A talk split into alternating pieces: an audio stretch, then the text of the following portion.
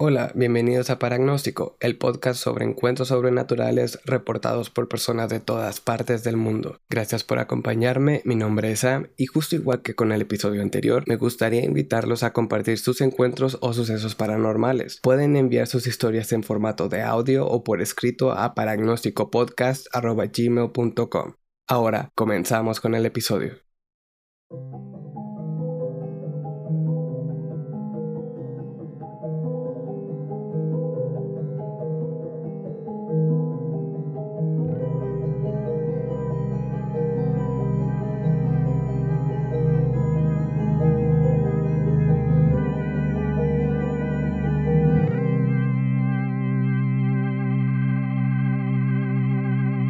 El tema de este episodio ha estado conmigo desde que recuerdo, iniciando mi interés desde pequeño gracias a los programas de Jaime Maussan, donde presentaban reportajes que iban desde videos y fotos de ovnis hasta los enigmáticos círculos de cultivo en Europa. Por eso hoy traigo para ustedes algunos reportes de avistamientos de objetos voladores no identificados.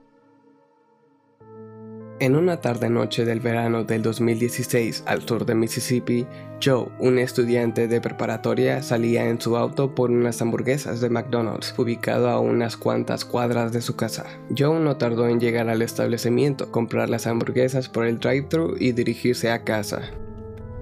Al cruzar la primera esquina de la calle principal que conecta hacia su casa, Joe notó varias luces anormalmente brillantes por encima de los árboles sin darle mayor importancia, pensando que era un helicóptero con reflectores buscando algo, Joe siguió conduciendo.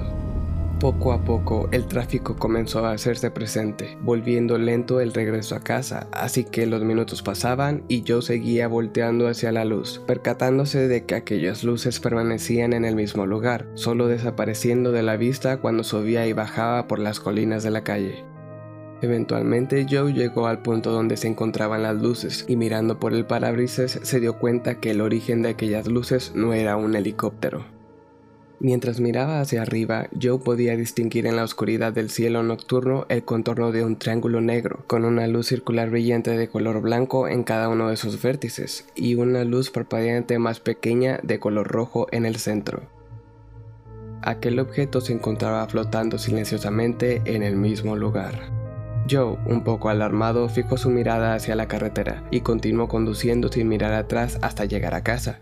Desafortunadamente, Joe no da más información al respecto, pero investigando más acerca de ovnis triangulares, me di cuenta que la descripción del objeto de este reporte es similar a la de otros avistamientos reportados a finales del siglo XX. Teorías se han formulado con respecto al tema, algunas personas creen que estos avistamientos y objetos forman parte de proyectos secretos del gobierno, como la aeronave espacial TR-3B Astra, supuesta plataforma voladora con forma triangular propulsada por energía nuclear que implementa tecnología antigravedad. Pero claro, también existe la creencia de que estos objetos son de origen extraterrestre.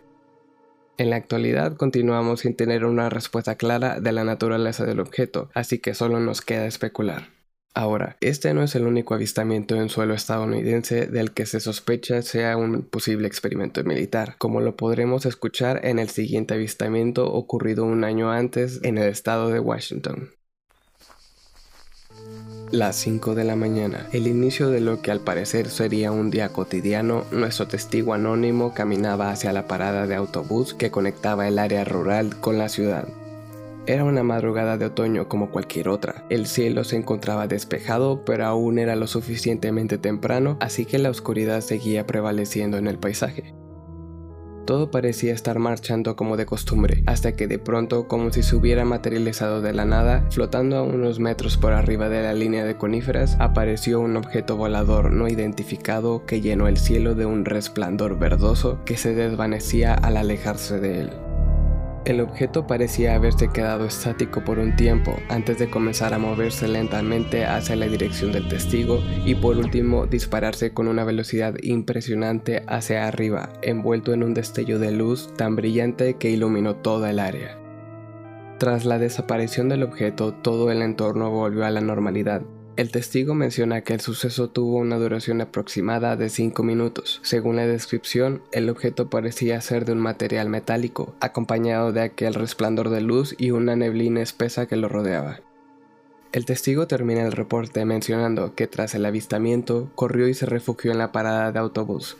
En este reporte se desconoce si hubo más de un testigo en la escena, ya que no se menciona la presencia de alguien más en el reporte.